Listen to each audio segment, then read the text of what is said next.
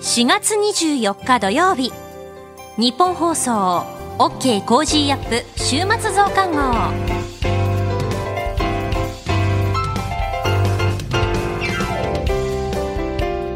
ニッポン放送アナウンサーの新行市佳です。OK コージーアップ週末増刊号。今週の放送でセレクトした聞きどころ番組へ寄せられたメッセージ今後のニュースの予定などを紹介していくプログラムです。毎週土曜日の午後に更新しています。まずは今週の聞きどころそしてこれからのニュースの予定。さらに後半はトレーダーで株ブロガーのひなさんにご登場いただきまして今週の株式市場のまとめと来週の見通しについて伝えていただきます。さあ今週のニュース振り返っていきましょう。2020年度の貿易収支3年ぶりに黒字アメリカと中国が地球温暖化対策に関する共同声明を発表。日米首脳会談が終了。菅総理が帰国。大阪府が緊急事態宣言要請へ。ミャンマー当局に虚偽のニュース拡散の疑いで日本人記者逮捕。EU 日本などインド太平洋地域との関係強化へ。韓国地方裁判所元慰安婦の訴えを却下。4都府県に緊急事態宣言4月25日から来月11日までの方針。気候変動サミットが開幕。菅総理温室効果ガス削減目標を表明。このようなニュースについて番組の中で取り上げました。今週は番組5日間の投資企画。1都3県知事河野大臣も登場コロナ変異株から国民を守れ工事専門家会議と題してお送りしましたご登場いただいたのは、小池百合子東京都知事、埼玉県の大野元弘知事、神奈川県の黒岩祐二知事、千葉県の熊谷俊人知事、そして河野太郎ワクチン接種担当大臣。新型コロナウイルスへの対応について伺ってきました。えまだお聞きでない方はぜひ、ラジコのタイムフリー、えポッドキャスト、YouTube などでチェックしてみてください。今週は緊急事態宣言再発令へというニュース連日お伝えしてきました。緊急事態宣言思い起こせば、1年前にも発令されて、初めてではない今回の緊急事態宣言再発令になるわけですけれども、政府、東京都の対応について、20日火曜日に高橋洋一さん、22日木曜日飯田康之さんにそれぞれ伺いました。え続けて2つのパートお聞きいただきます。それでは、今週のペイバックパート2、じゃがじゃん大阪府が非常事態宣言要請へ、えー、大阪府が緊急事態宣言要請へ。大阪府の吉村知事は昨日新型コロナ対策の特別措置法に基づく緊急事態宣言の発出を政府に要請する考えを記者団に明かしました。え今日本部会議を開き正式に決定します。また東京都も今週中にも緊急事態宣言を要請する方向で調整に入っております。えー、加藤官房長官、昨日の会見の中でこの大阪の緊急事態宣言については要請が仮に出されれば新型コロナ対応の特別措置法改正時の付帯決議に書いてあるように速やかな検討を行っていく必要があると述べております。うん。えー、大阪は、まあ、感染者数は伸びているということですが、うん。うん、えー、緊急事態宣言の要請と、まあ、何ができるというところが、今日の新聞など解説されてますけれども、うんまあ、その飲食店の、うん、えー、休業の要請もできるとか、まあ、休業についても命令ができるとか、まあ、そういうことのようです、そうですね、はい、あのちょっと飯田さんが非常事態宣言って間違えちゃって。ね、いや、いや、はい、あのね、世界的に考えると非常事態宣言っていう表現なんですよ。だから別に井田さんはすごくインターナショナルだなと思って、思って、でも日本はわざと緊急事態宣言なぜ、はい、ね、こういうに違うかっていうと、要するに試験制限のレベルが全く違うんですよ。試験私の権利。私の権利。要するに、あの、非常事態宣言というのは普通です、世界の。はい、それで、例えば外出したら罰金。とか、そういうのが普通ですよ。はい、でも日本っていうのはそういうのはないでしょ。えー、だからこの緊急事態宣言で非常におなんか大変だ大変だって言うんだけど、はい、海外から見ると非常事態宣言っていうのが普通だから、こんなの何やってるか分かんないと。実はあの緊急事態宣言なんて実は海外から見るとほとんど何もしてませんってそんなレベルになっちゃう。それはそれでね、いいという人もいるわけ。そんなに、あの、コロナの話なんだから、別に経済を全部ぶっ止めてもややる必要ないんじゃないかっていう意見もありますよ。で、特に日本なんか、あの感染者で増えた増えたって言うんだけど、これ世界の中で、もう世界中でグラフで、もうインターネットですぐ調べられるんで、えー、でいろんなね、欧米とね、グラフ出したらね、はい、日本はね、増えてたか増えてなんか、一番下の方にへばりついててよくわかんないってレベルですよ。それはあくまでどっかの比較すればね。はい。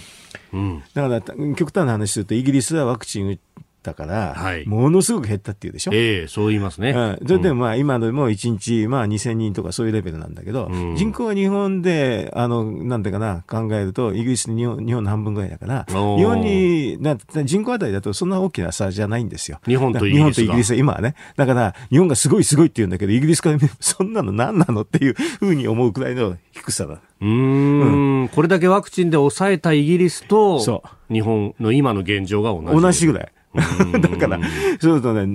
日本は何やってんのっていうから、あの要は、いや非常非常事態宣言じゃない緊急事態宣言で、まあ、非常に緩やかなのをやってますっていう説明しかできないんですけどね。だからまあ、まあ、ある意味でこれはいいことかもしれないんですよ。このぐらいだからっつって。このぐらいで収まって収まってるから。うん。だから、もし本当に日本が本格的に考えるんだったら、はい、あの、緊急事態宣言っていう、ええ。じゃなくてね、はい、非常事態宣言みたいな考えてからやった方がいいかもしれませんよね。で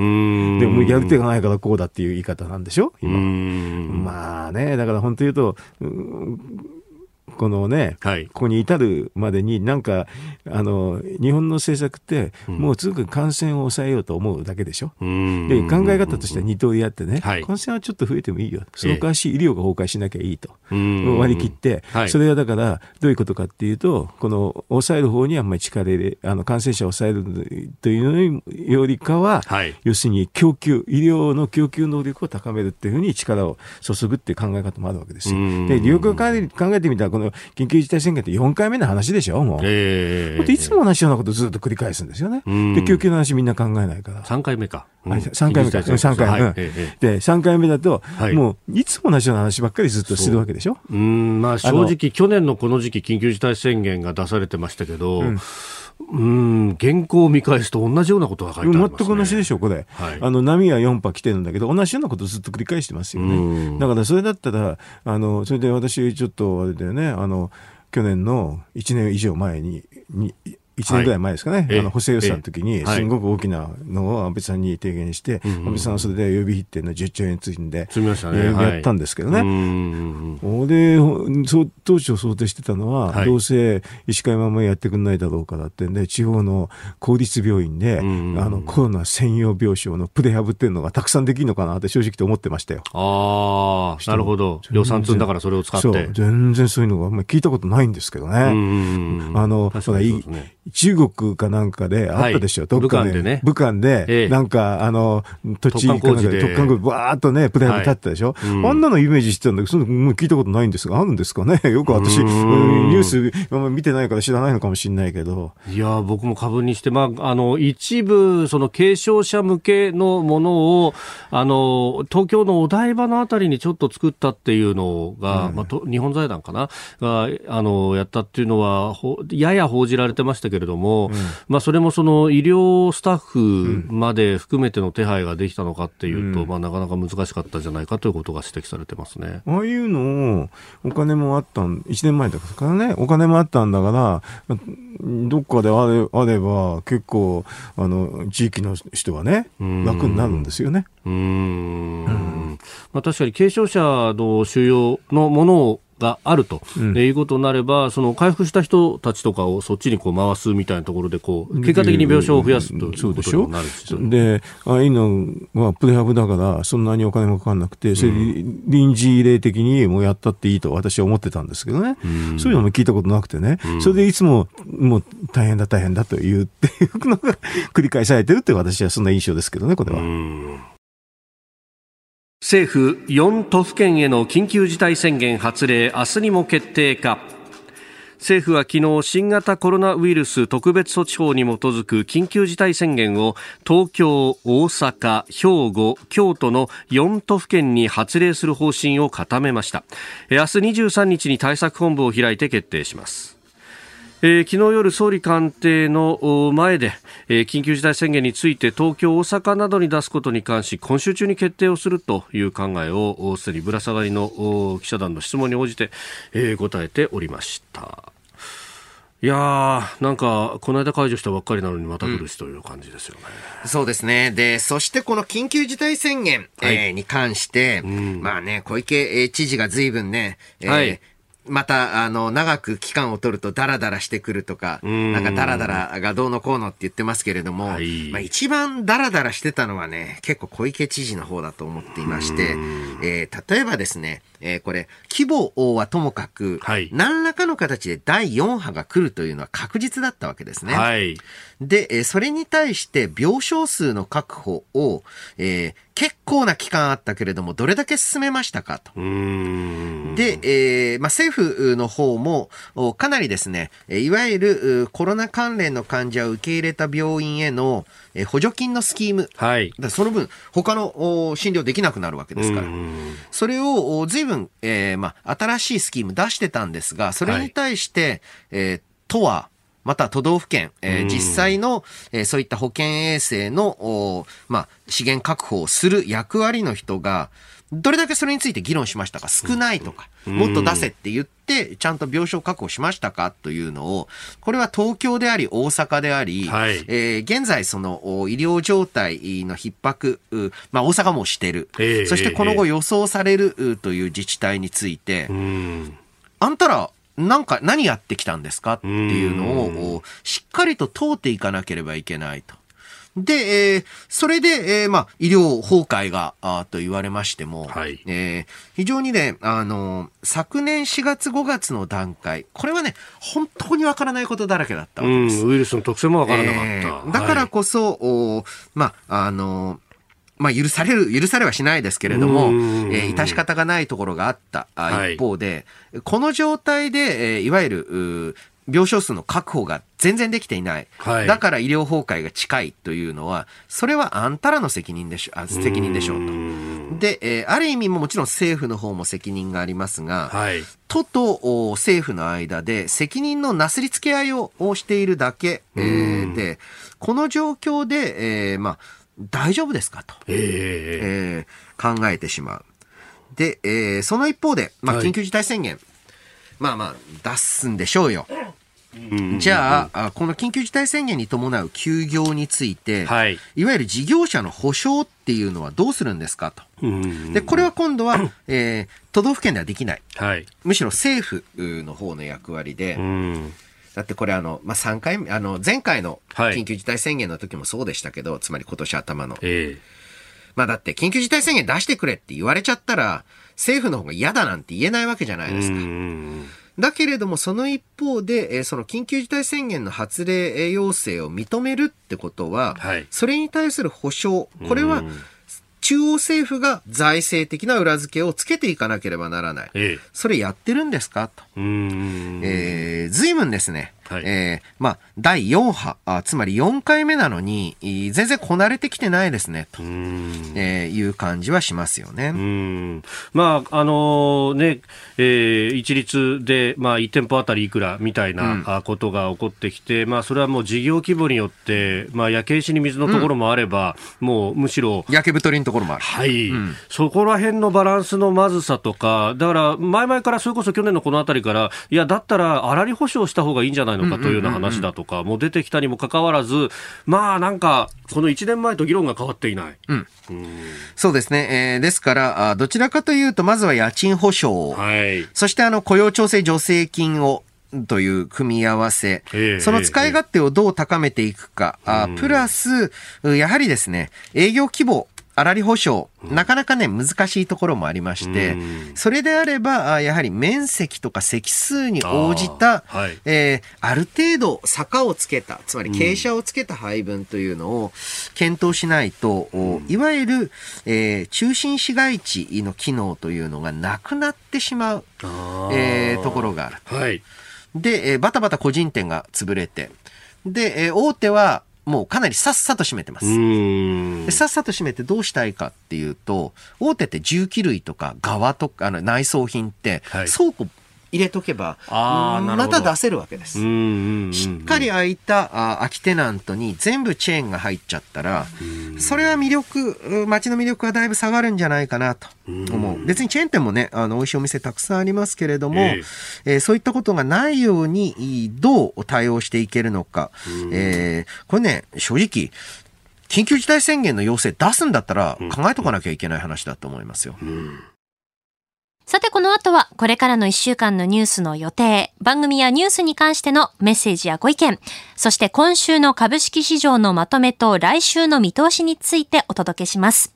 今週は Cozy up コメンテーターがゲストと対談するコーナーはお休みです。どうぞ最後までお付き合いください。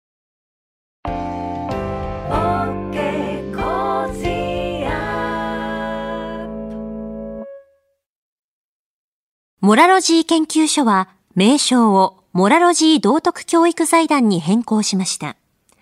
日本人の国民性、勤勉、正直、親切、そして約束を守る。これらは道徳によって支えられてきたとも言えるでしょう。今、この混迷の時代に道徳が必要とされています。あらゆるシーンで持続可能な社会の発展に、モラロジー道徳教育財団は、人づくり、国づくり、企業づくり、家庭づくりを応援します。道徳で人と社会を幸せに、モラロジー道徳教育財団。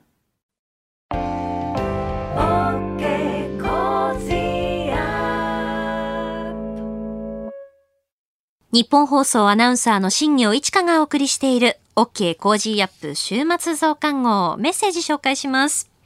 えまずは東京都江東区にお住まいの40代の女性の方からです。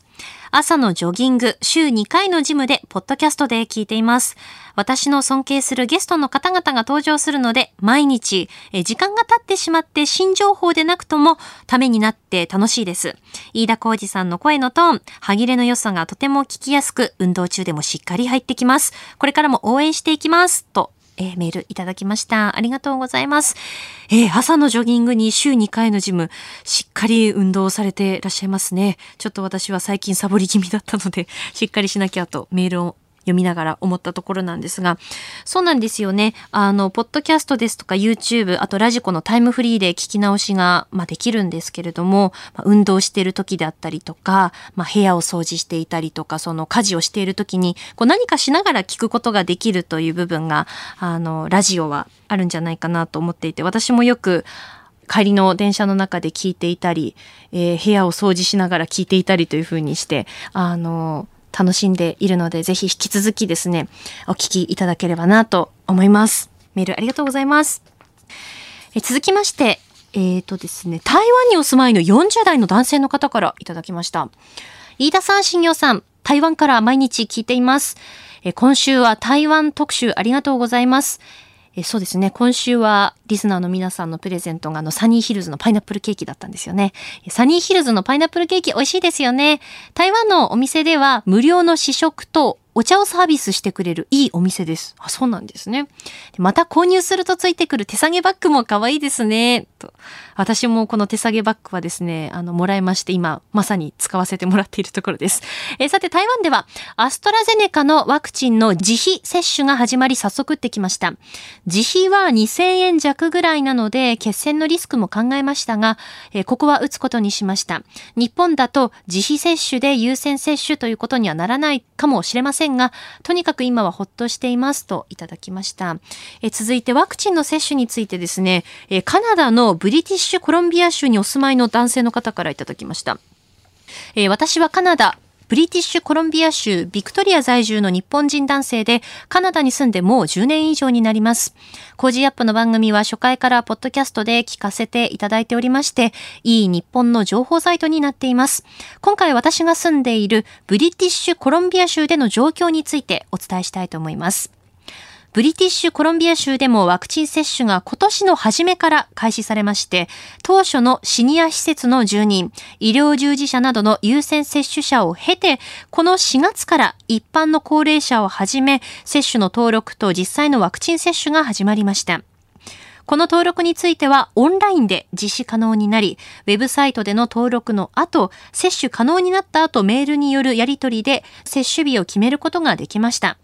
実際私も4月上旬に登録し、昨日ビクトリアでファイザー製のワクチンの接種をしてきました。副反応については注射をした部分で少し痛みを感じたほどで特に問題はありませんでした。現在カナダでは1回目のワクチン接種を優先して実施しており、2回目の接種は4ヶ月後になるようです。初回接種でもかなり感染リスクが下がることが言われておりますので、従来と同じ対策実施して2回目を待ちたいと思います。カナダでの COVID-19 の感染状況は第3次のパンデミックのピークを迎えており、特にオンタリオ州では医療崩壊に瀕しているようです。ブリティッシュコロンビア州も連日1000人以上の新規感染者があり、支給のワクチン接種を進めていますが、供給メーカーの日程が不明確になっているところもあり、予断を許さない状況とのことです。以上がこの州でのワクチン接種状況ですが、感染率の高い変異株が蔓延始めていることもあり、ワクチンの安定的な入手と効率のいいワクチン接種の実施がキーとなると思いました。日本もこれからワクチン接種が始まると伺っております。外国での実施例をよく参考にしてワクチン接種をしていただきたいと思いますといただきました。えー、台湾でのワクチン接種の状況、そして、えー、カナダのブリティッシュコロンビア州での状況ということで、えー、メール2通ご紹介しましたけれども、えー、現地からの情報をお寄せいただきまして本当にありがとうございます。OK 工事アップでは今週の金曜日に河野太郎ワクチン接種担当大臣に、えー、飯田浩二アナウンサーがインタビューした模様をですね、お届けしたんですけれども、えー、その中で今のこの現状について、そしてまあこれからについてといったところ、えー、いろいろお話を伺いましたが、えー、ワクチンがこう、供給されて、ワクチン自体はあるのだけれども、じゃあその接種する時のその人員の確保をどうするかといった部分が、えー、あるといったこともおっしゃっていたんですよね。えー、ぜひですね、あの、まだお聞きになっていない方は、えー、金曜日の河野太郎大臣のインタビューも合わせてお聞きいただければなと思います。メールいただきまして本当にありがとうございました。さあ、それではこれからのニュースの予定を紹介します。4月25日日曜日、北海道2区と長野衆議院補欠選挙、広島参議院再選挙、名古屋市長選挙投開票、4月26日月曜日、金融政策決定会合、熊本城天守閣一般公開開始、大相撲夏場所番付発表。4月27日火曜日、定例閣議、日銀黒田総裁会見、アメリカ連邦公開市場委員会、4月29日木曜日、昭和の日、アメリカ1月から3月期の GDP 速報値発表、4月30日金曜日、定例閣議、小池知事定例会見、上皇陛下のご上位から2年、3月の有効求人倍率。鉱工業生産指数速報発表。4月の消費動向指数発表。続いて来週4月26日月曜日からの飯田工事の OK 工事アップコメンテーターのラインナップです。26日月曜日、元内閣官房参与で前中スイス大使の本田悦郎さん。27日火曜日、ジャーナリストの有本香里さん。28日水曜日、数量政策学者の高橋洋一さん。29日木曜日、番組初登場です。慶応義塾大学総合政策学部長の土屋元博さん。30日金曜日、中央大学法科大学院教授で弁護士の野村修也さん。コメンテーターの皆さんは6時台からの登場でニュースを解説していただきます。さてこの後はトレーダーで株ブロガーのひなさん登場です。今週の株式市場のまとめと来週の見通しについて伝えていただきます。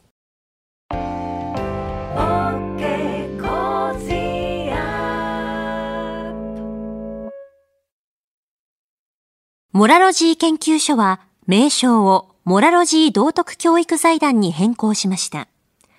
日本人の国民性、勤勉、正直、親切、そして約束を守る。これらは道徳によって支えられてきたとも言えるでしょう。今、この混迷の時代に道徳が必要とされています。あらゆるシーンで持続可能な社会の発展に、モラロジー道徳教育財団は、人づくり、国づくり、企業づくり、家庭づくりを応援します。道徳で人と社会を幸せに、モラロジー道徳教育財団。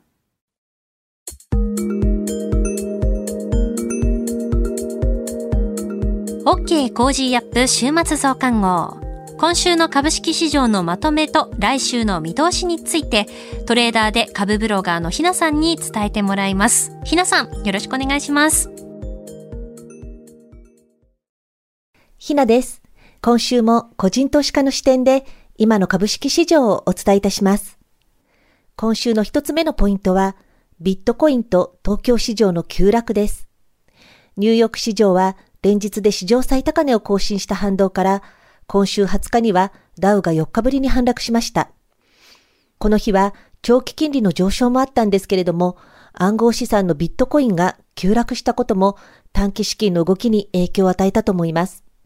この代表的な暗号資産となるビットコインなんですが、23日には前の週につけた過去最高値から2割を超す下落となってしまいました。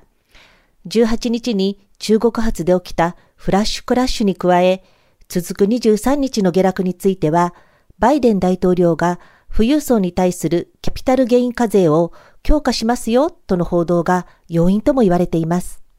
このことから東京市場でも暗号資産の下落を嫌気して仮想通貨交換業者のコインチェックを傘下に持つマネックスグループですとか仮想通貨交換業者に出資をしているセレスという企業の株価が大幅安となっています。一説には暗号資産の相場が上昇するほどマイニング参加者が増え、それによって高性能の半導体製品の需要がさらに高まるとも言われています。暗号資産が株式市場に今後どのように影響していくのかも注目です。また、東京市場は突然の大幅下落となり、日経平均株価3万円台を維持できない市場の弱さから、20日、21日の2日間で1170円ほどの下げとなってしまいました。東京、大阪といった首都圏の緊急事態宣言に伴い、全国的な経済活動の低下も懸念されています。そして、二つ目のポイントは、テレワーク関連株です。20日の日経新聞に3年前と比較した従業員1人当たりの営業利益額の伸び率について調査したランキングが掲載されていました。上位に目立ったのは、コロナ禍でも効率よく利益を稼げている企業。首位はパソコンのレンタルを手掛けるパシフィックネットとなっていました。私もこの日、この記事を見て、パシフィックネットをトレードして利益を出せたのですが、その他関連銘柄も複数あり、人気化しています。例えば、ウェブ会議サービスやウェブセミナー配信サービスを提供している V キューブという企業がありますが、同社の株価は現在右肩上がりです。また、金曜日に好決算を発表した東証一部上場のエイトレッドは、テレワークによるワークフロー需要の拡大や、クラウドサービスの売り上げも拡大とのことで、株価は大幅続伸となっています。緊急事態宣言に伴い、今後もテレワークの需要拡大はますます高まりを見せると思います。関連銘柄の動向ですとか業績には長い目で注目していきたいなと思っています。来週のポイントは大型連休と決算発表です。来週28日には161社、30日には131社と決算発表が本格化してきます。ウイルスの感染が拡大していることに加えて、これから出始める企業の決算発表で弱気な見通しが出ることへの警戒感も高まっています。また、来週に入ると大型連休前ということもあって、手締ま売りも少しずつ始まりそうです。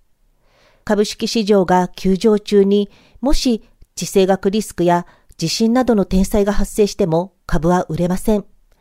連休前には一旦キャッシュポジションを高めておこうと動く投資家が増えてきます。ですので、短期狙いの銘柄は欲をかかずに利益確定をこまめにしたり、信用取引ではなく現物にしておくなど、リスクを最小限に抑えておくことが大切かなと思います。今週の相場格言。噂で買って事実で売る。ウォール街で語り継がれている相場格言です。良い決算内容を発表したのに、株価は材料出尽くしで売られたりすることがよくあります。例えば、決算が出る前に主力製品の販売が好調だと伝えられていれば、決算もいいだろうという期待外が入り、株価が上昇します。そして正式な決算発表があると、それは予想通りで織り込み済みとなり、利益確定の売りが出て株価下落となる場合があります。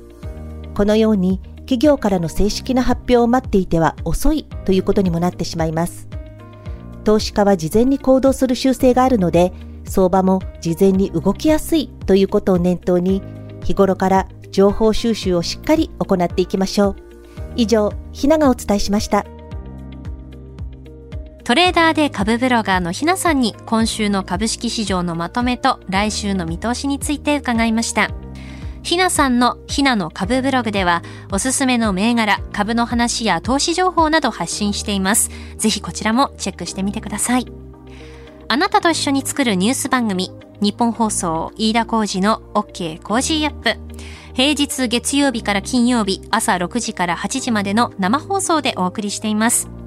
FM 放送、AM 放送はもちろんですが、 radiko や radiko のタイムフリーでもお楽しみください。えさて、今週の Cozy up! は大切な一週間ということで、飯田浩司アナウンサーと共にですね、お知らせを最後にお送りします。それではまた来週、 OK! Cozy up! 週末増刊号。ここまでのお相手は、ニッポン放送アナウンサーの新行市佳でした。ニッポン放送アナウンサーの飯田浩司です。同じくニッポン放送アナウンサーの新行市佳です。いつも飯田浩二の OK コージーアップをお聞きいただきありがとうございます。ここで番組から御礼とお願いです。まずはこの工事。この4月で丸3年無事に4年目を迎えることができました。本当にありがとうございます。